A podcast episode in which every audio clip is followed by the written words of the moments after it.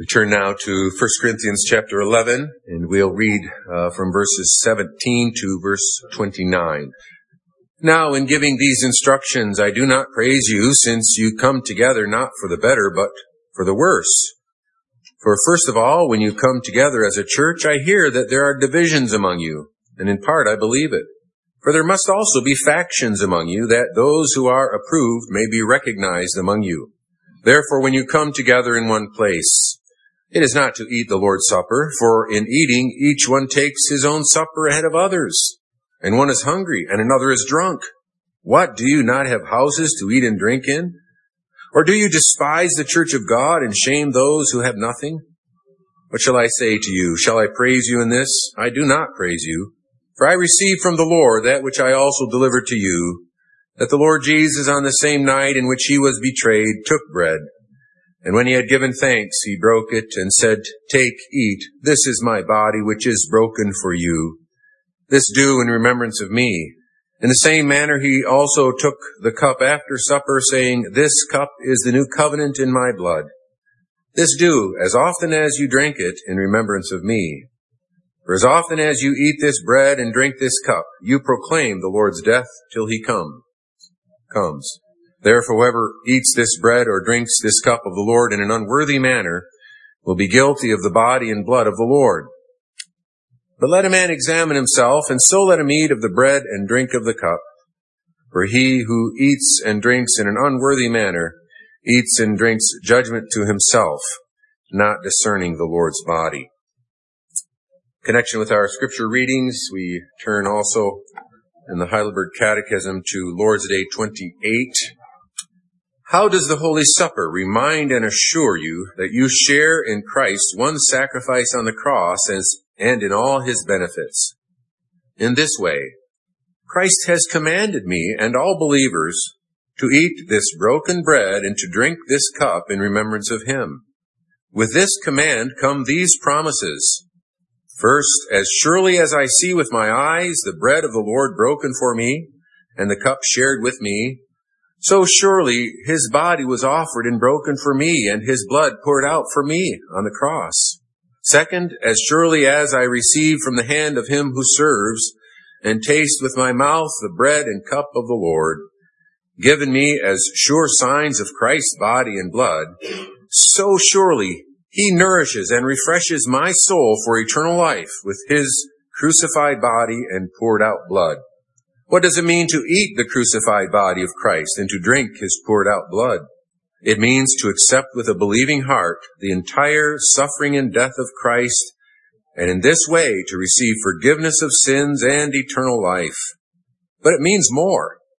Through the Holy Spirit who lives both in Christ and in us, we are united more and more to Christ's blessed body.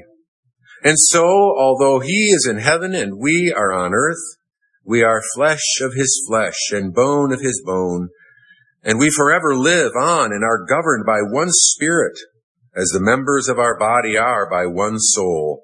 Where does Christ promise to nourish and refresh believers with his body and blood as surely as they eat this broken bread and drink this cup?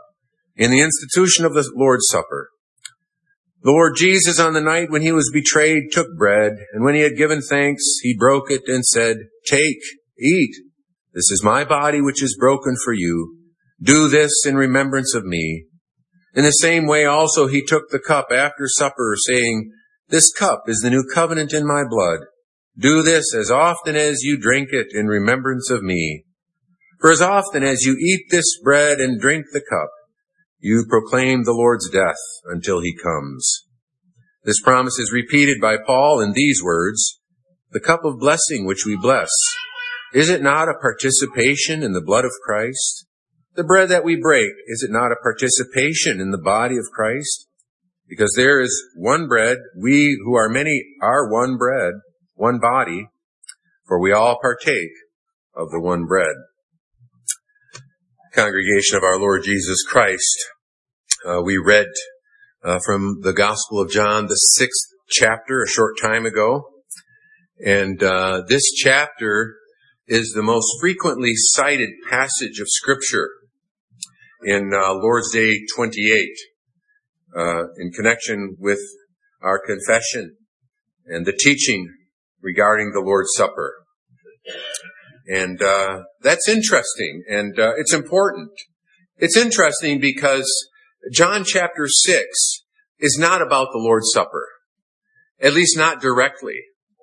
Uh, you must uh, recall that at this point in Jesus' uh, ministry, the Lord's Supper, as uh, the new covenant replacement for the Passover, has not yet been instituted. And if we were to take what Jesus says about eating and drinking his body in John chapter 6 and simply apply it to the Lord's Supper, well, that would, that would, uh, cause all kinds of problems. Uh, for example, uh, we read in, in, uh, verse uh, 51,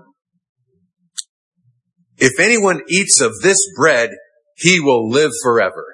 Now, if that were a categorically true statement with respect to the Lord's Supper, that would then mean that whoever eats the bread of the Lord's Supper will live forever. But we know that that's not true. Throughout history, there, there have been many, and there continue to be many today who partake of the bread of the Lord's Supper, but they're not even Christians. Or on the other hand, Jesus said in verse 53, unless you eat the flesh of the Son of Man and drink his blood, you have no life in you. And again, if that refers uh, only to the Lord's Supper, Jesus is saying, unless you partake of the bread and wine at the Lord's Supper, you have no life in you. You will perish in your sins. But again, there are many who have never uh, had access to the to the table of the Lord for various reasons, but who are true believers in the Lord Jesus Christ, and they certainly possess eternal life, even though for various reasons they may never have partaken of uh, that supper of remembrance. And so, if we interpret this to refer exclusively and directly to the Lord's Supper, uh, we run into all kinds of problems. It is clear from John chapter 6 that it is essential, it is necessary to eat the crucified body of Christ and to drink his poured out blood if one would avoid perishing in sin, if one would possess eternal life. This is absolutely necessary. But that's not true with respect to participation in the Lord's Supper. I trust that there are those present here this evening who possess eternal life because uh, you believe in the Lord Jesus Christ, though you have not yet come to that table of remembrance. It is categorically true, and it is taught in John chapter 6, that believers eat Christ's body and drink his blood. That's true of all believers. And that statement itself, though clearly taught in this passage, it may sound shocking. Uh, you try to imagine how that might sound to the uh, to to an unbeliever who knows very little about the Christian faith, and they come to church, and the minister says people must eat the body of Jesus and drink His blood in order to become Christians. They would probably think that's really strange and bizarre and kind of offensive. In fact, that's how the Jews, some of them listened to Jesus. The Jews quarreled among themselves, saying, "How can this man give us his flesh to eat?" They understood Jesus' words in a fleshly way. And Jesus says the, the, the, flesh profits nothing. My words are spirit and they are life. And they're not to be understood in that crass way. That's why it's so important, isn't it, to understand what Christ actually means by this language. Because it is necessary for salvation. And we must also say that understanding it is necessary for coming to the Lord's table in true faith and not with uh, superstition or with a kind of presumption that imagines that the Lord's Supper is some kind of a magical meal that just saves people automatically. So what does it mean, this language of our Savior? What does our theme mean that believers eat Christ's body and drink His blood? Well, we begin by considering uh, the exercise of faith in Christ. That's really the answer uh, to this question. And I use the word exercise, again, aware that it might, you know, cause misunderstanding because that's a word that we often use with respect to physical exertion or working out, right? And that's part of training or growing in uh, physical abilities. You, you exercise and it's a kind of practice sometimes for reaching physical goals. But that's not what we mean by exercise here. Rather, exercise is a word to describe a kind of activity, an activity of the soul, a movement, if you will, an action of the mind and of the heart and of the will. Well, then the question is, how does the mind and the will and the heart eat and drink of Christ? If that's what we're talking about. Well, I think it may be helpful to begin by just reflecting on the fact that, that eating and drinking is necessary for physical life. That's the way God made us. That's the way God made man in his image from the very beginning. He created him with this uh, dependence upon God's provision for his life. And God equipped man with the ability to taste uh, food and to delight in the, the great varieties of texture and flavor. So that's a, that's a good gift of God with which he created man. But there's significance to the fact that even from the very beginning, uh, man in his innocence did not have life in himself. He depended upon uh, what comes from without, the air he breathes, and food by which he is nourished. And that was true from the very beginning. We depend upon God's provision. That's the lesson that God taught uh, Israel in the wilderness in a way that also showed his gracious uh, power and ability to provide for their needs when they couldn't provide for themselves. That's also behind the fact that all that God needs to do in order to judge people for their sin is to withhold food. In fact, the Bible describes this as one of the most terrible, one of the most awful ways in which God reveals his wrath and judgment against sinners. I read this past week from Ezekiel where God says that I will send against them, referring to Israel, I will send against them the terrible arrows of famine, which shall be for destruction, which I will send to destroy you. I will increase the famine upon you and cut off your supply of bread. And the consequence of that is described earlier in this same chapter. It says, therefore fathers shall eat their sons in your midst, and sons shall eat their fathers, and I will execute judgment upon you. All God has to do in order to reveal his terrible wrath is to withhold food. And it's one of the most horrific and terrible judgments that we can read about in scripture, driving people to such unnatural affection as to eat family members in their desperation and their hunger. It's horrible. But our dependence upon God also affords a daily testimony to all people, not only of their dependence upon Him, but of His goodness. God has not left Himself without a witness, uh, Paul says in Acts chapter 14, in that He sends food, filling their hearts with food and gladness. Or think of Romans chapter 1, which speaks of the testimony of God's uh, divinity and power and goodness, even in creation, uh, leaving all people without excuse. Why? Well, the reason that is cited there specifically is that they're not thankful. They don't recognize the hand of God in the food upon which they depend for their very lives. But at the same time, we know that life is more than food.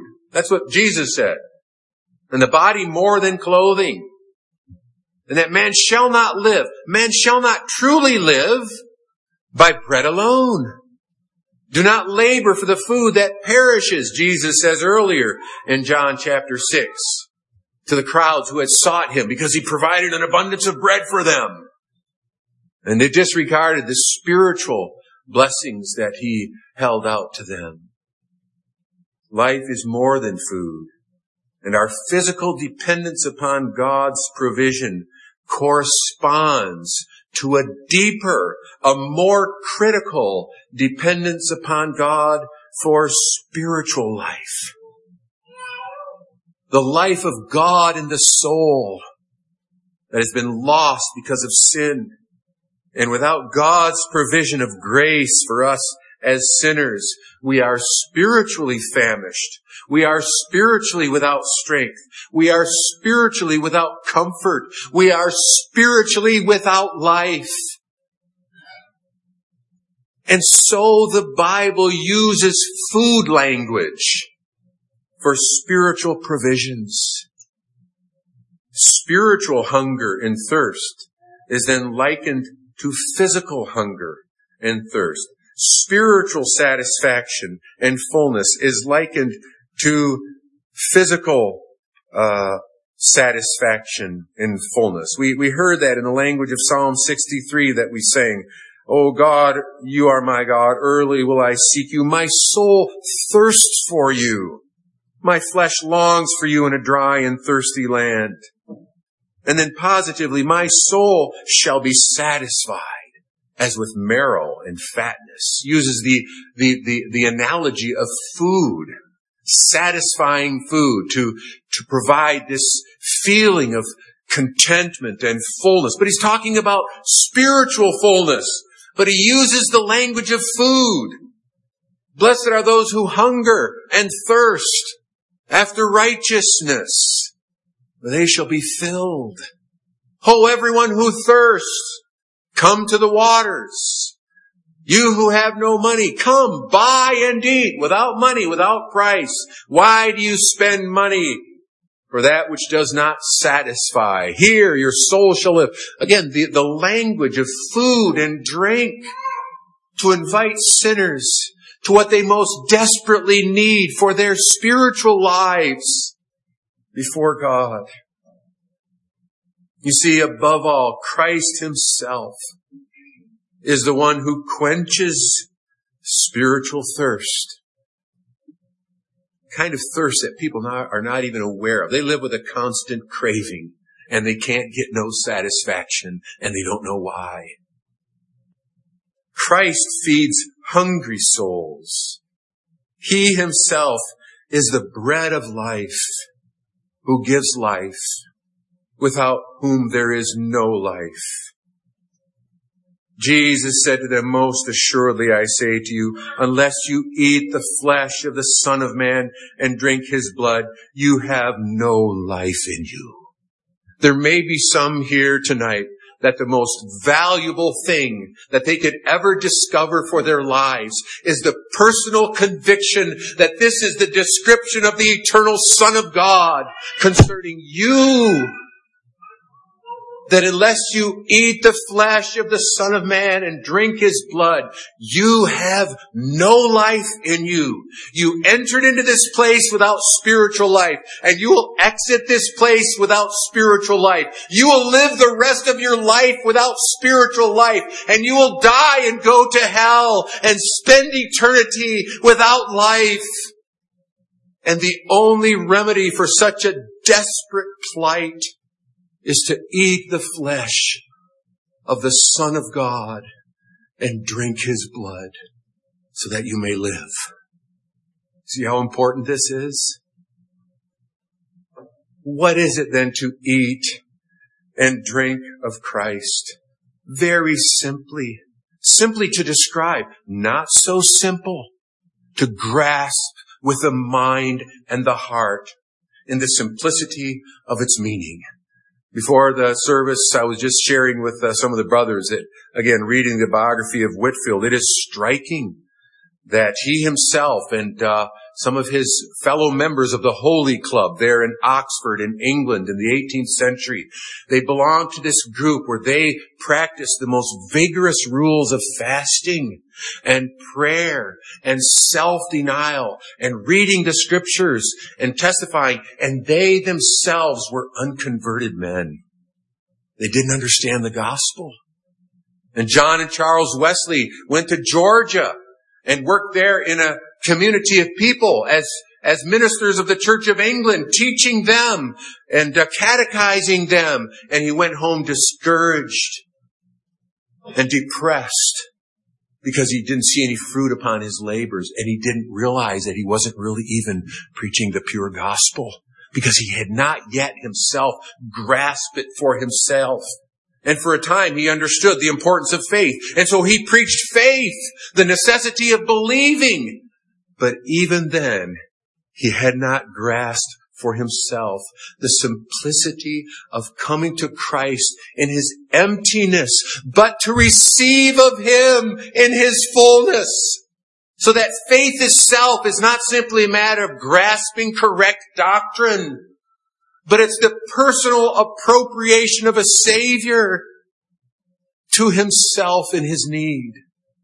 And when he came to understand that, then he preached the pure gospel.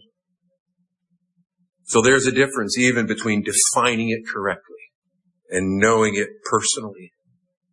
To eat and drink of Christ is to receive Him. Our catechism describes it simply. It means to accept with a believing heart the entire suffering and death of Christ and in this way to receive forgiveness of sins and eternal life.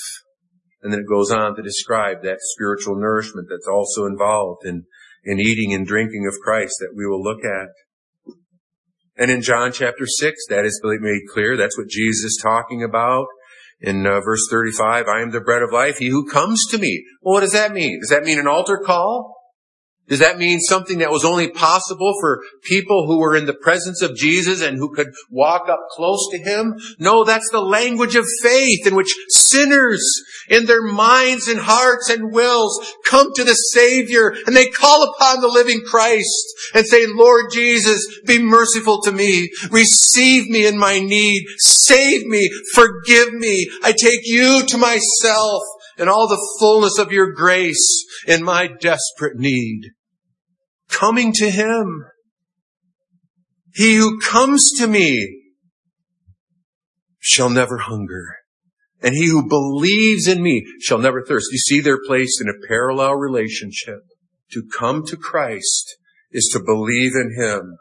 This is the will of Him who sent me, that everyone who sees the Son, everyone who sees the Son, that's a description again of the perception that the Holy Spirit works in the hearts and minds of people to bring them to the conviction that Jesus Christ is the Son of God and the Savior.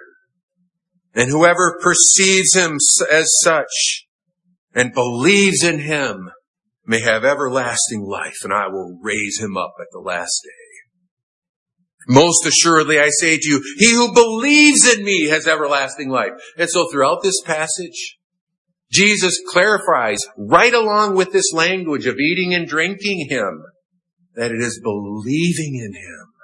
Believing in Him in that way of, of personal appropriation.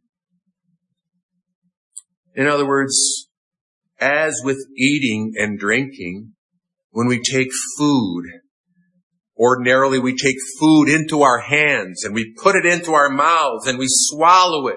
We take it unto ourselves. So, to eat and drink of Christ is to take Him to ourselves, for ourselves, in ourselves. This is the beginning of saving faith. This is accepting, receiving Christ Himself for our life. This is the beginning of the life of faith. Brothers and sisters, this is the life of faith.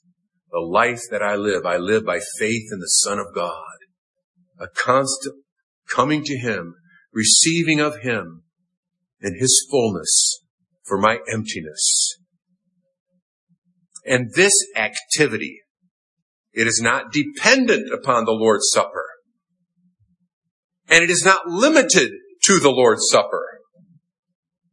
But certainly without it, one cannot rightly partake of the Lord's Supper because the Lord's Supper is a kind of outward uh, expression of this inward exercise of faith, which Christ has instituted for our help.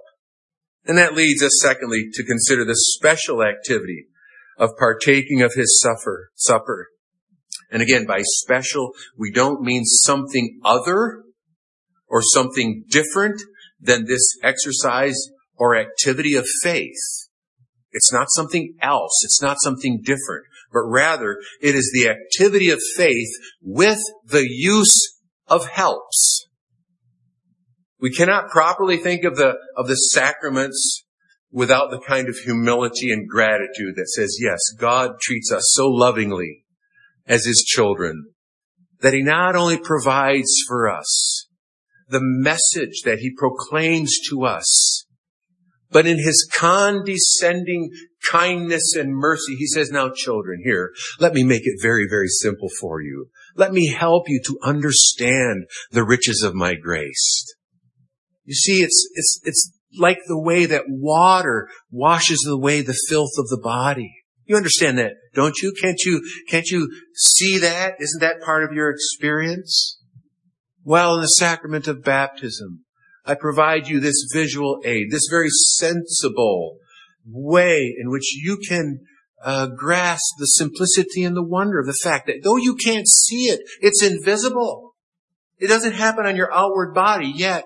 My blood and spirit washes your soul from the guilt of sin and renews you by this miraculous power from on high. And just as food and drink nourishes your body by which you live physically, you can understand that, can't you? And so I give myself to nourish your souls in the way of eternal life. And see, uh, the exercise of faith in the use of the sacraments is the movement of the soul by the use of these helps that God has given to us. Christ appointed signs to impress upon us the certainty of his saving grace to us through his crucified body and shed blood. And so he graciously enlists our sight, our touch, our very taste in order to say to our souls, so surely do I give myself to you. We hear that language repeated in answer 28. As surely as I see with my eyes the bread of the Lord broken for me and the cup shared for me, so surely his body was offered and broken for me and his blood poured out for me on the cross. As surely as I receive from the hand of him who serves and taste with my mouth the bread and cup of the Lord given me as sure signs of Christ's body and blood, so surely he nourishes and refreshes my soul for eternal life with his crucified body and poured out blood. See, Christ gave us a way to, to act out, if we may put it this way, to act out an inward motion. He gave us physical action to correspond to this activity of the soul. That's what we hear in the words of the institution of the supper that we read. When the Lord Jesus had given thanks, he broke this bread and said, take, eat. This is my body, which is broken for you. Do this in remembrance of me. With respect to the cup, this cup is the new covenant in my blood. This do as often as you drink it. Do what? Well, you take the cup and you drink it. And as often as you do it, you do it in remembrance of me. In remembrance of my blood that was shed for you. And so in this outward activity, you are giving expression to an inward spiritual movement of your souls to the truth that they represent. And that ought to be reflected, brothers and sisters, in the way we, in the way we make use of these sacraments. I trust that when you take the bread into your mouth and you take that cup to your lips, that inwardly you're, you're, you're saying or you're thinking or you're praying something like, Oh Lord Jesus, I receive you to myself as my savior, as my food and drink to eternal life. Thank you for giving yourself to me. Thank you for giving me these signs by which you impress upon my own senses the truth of your promises. I praise you. I feed upon you. I eat your, your flesh and drink your blood by faith as my only life and salvation. Again, the point is not the, the language, but it's the movement of your souls. It's your thoughts, your affections, your wills in relationship to this one and only Savior in whom you trust. And the focus then remains upon Christ himself. Yes, we see the elements. We see the water. We see the bread and wine, but there's a sense in which we see through them to what they signify. We taste them. But in doing so, we taste that the Lord is good. We receive them into our bodies with our mouths, but we receive Christ himself, not with our hands and mouth and teeth, but by faith, which, that's the Belgic Confession says, is the hand and mouth of our souls. And by these means, Christ himself works by his Spirit. That's how the Belgic Confession describes the effectiveness of the sacraments as means of grace, where it says, now it is certain that Jesus Christ did not prescribe, prescribe his sacraments for us in vain, to no purpose, to no effect, as empty, since he works in us all he represents by these holy signs. Although the manner in which he does it goes beyond our understanding and is incomprehensible to us, just as the operation of God's Spirit is, is hidden and incomprehensible. Yet we do not go wrong when we say that what is eaten is Christ's own natural body and what is drunk is his own blood. But the manner in which we eat it is not by the mouth, but by the Spirit through faith. It is a true spiritual partaking of Christ, the true Christ, in the fullness of his being by faith. And that leads us thirdly and finally to the promised benefits of so receiving Christ. And there are two. The first being the assurance that Christ died for me. Again, we constantly go back to the simplicity, the beautiful simplicity of the proclamation of the gospel to us through the sacraments. Notice again the very personal language of of uh, of answer 28 how many times we read the word me and my i won't read it again but it's worth meditating on it's worth reflecting upon. Jesus said i am the living bread which came down from heaven. If anyone eats of this bread he will live forever. And the bread that i shall give is my flesh which i shall give for the life of the world now, what ought to be the response of anyone and everyone who hears such a declaration from the Son of God, who lives in this broken, sinful, dark, and fearful and troublesome world? It's the belief that Jesus Christ offers himself to me. In the proclamation of the gospel, he says, come to me. If you come to me, I won't cast you out. Whoever comes to me, I will in no wise cast out. Come to me in your need. I give my flesh for the life of the world. Are you a citizen of this world? This lost world? Come to me. And our confession is the language of faith, of, of personally appropriating that gospel message and what it means for me, the sinner, as I receive this Savior.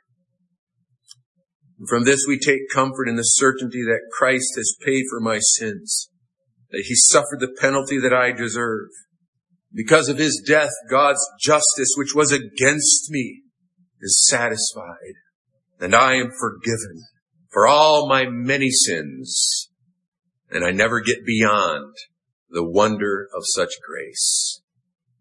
And I sing, Jesus, keep me near the cross. And the Lord Jesus says, well, you stay near my sacraments. You, you stay under the word of the gospel. You partake of the Lord's Supper. That's my way of keeping you near the cross. The assurance that Christ died for me. And then secondly, the assurance that Christ nourishes me. You see, we never get beyond the message of forgiveness, but that doesn't mean we never go deeper. In fact, those who are only concerned with forgiveness haven't yet learned the depths of their need, nor the riches of Christ's grace. You see, coming to Christ doesn't mean uh, taking his offer of forgiveness and then walking away and maybe returning occasionally for a little bit more comfort on that subject. No, it means union with Him. It means a growing life in Him. Right? It means more than the assurance of forgiveness. It means more. Through the Holy Spirit who lives both in Christ and in us, we are united more and more to Christ's blessed body. And so although He is in heaven and we are on earth, we are flesh of his flesh and bone of his bone, and we forever live on and are governed by one spirit. as the members of our body are by one soul.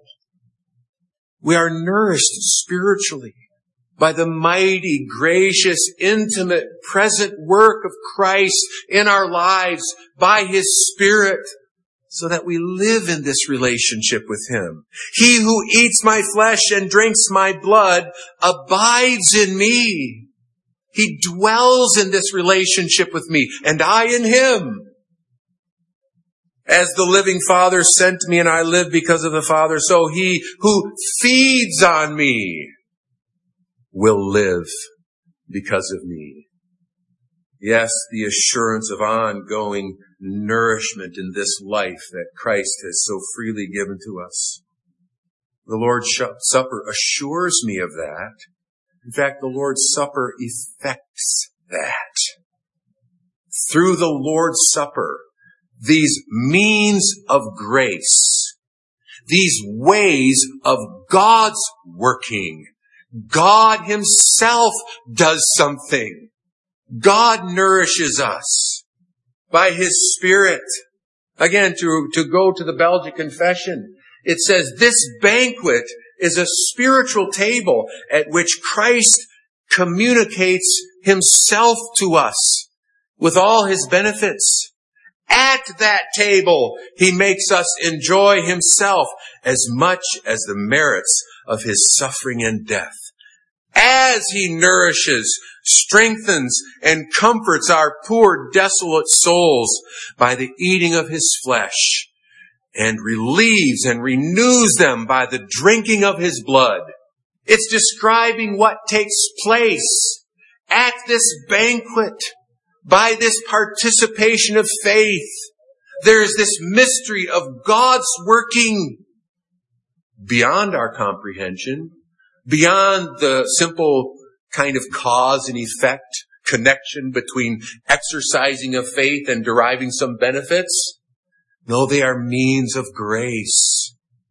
We might say, brothers and sisters, that God not only uses food language to, to impart spiritual benefits, but God uses food to communicate spiritual benefits. He uses bread and wine to communicate spiritual benefits, not by their effects upon the body, but by the power of God, whereby in the use of these sacraments by faith, God works. And actually, that's nothing new, is it? You might say that's also a part of the way uh, we are constituted as human beings made in God's image. Remember that in the Garden of Eden, there was, there was this tree of the knowledge of good and evil, right? But there was another tree Remember the name of that tree? It was called the tree of life. And it was a tree that bore fruit. And when Adam and Eve sinned, they were expelled from the garden. Why? So that they could not eat of that tree and live forever. Because that was no longer the way in which God would communicate uh, this spiritual, eternal life that He intended for for people made in his image. No, now there had to be another way. It had to be through one who himself shared in their image. One who himself would experience starvation and hunger for 40 days, such that he was vulnerable to the temptation of the, of the wicked one in the midst of a wilderness to turn bread into, to stones into bread. One who experienced the desperate thirst of his tongue clinging to the roof of his mouth on Golgotha as he suffered the judgment of God and said, I thirst. Access to the tree of life required the death of the Son of God so that through him we might feed upon this divine source of everlasting life by faith. Oh, the tree was a type of the Lord Jesus Christ. It was a means whereby through food, God imparted spiritual benefits. And now as creatures dependent upon God for physical food to sustain our lives and spiritual food to save and sustain our souls, our gracious God gives himself to us in the person of his son. It says, feed upon me by faith. Take all that I am and have for you to yourself freely offered. Eat, believe, drink, receive, and live. You see what a gracious command we're given. I kind of saved it for last, but that's how Lord's Day 28 remembers or uh, begins. Remember, it says, "In this way, how does the Holy Supper remind and assure you that you share in Christ's one sacrifice on the cross and in all His benefits? In this way, Christ has commanded me and all believers to eat this broken bread and to drink this cup in remembrance of Him. It's a command, comes with authority. It's a gracious command. It's a command that should win us. A command that should draw us. A command that should uh, lead us to seek to overcome every obstacle in the way of coming to this banquet as believers in the Lord Jesus who feed on Him by faith. But it's a faith that believes His Word and believes His ways of strengthening me in that faith and nourish me, nourishing me in the path of eternal life. And so I prepare myself if I do not yet come. And I anticipate coming and I think about it. And I work towards membership in a Christian church where I might participate in that table as a member of the body together with God's children. And I do it all for Jesus' sake believing his promises and the precious gifts that he's given me for my life. Amen.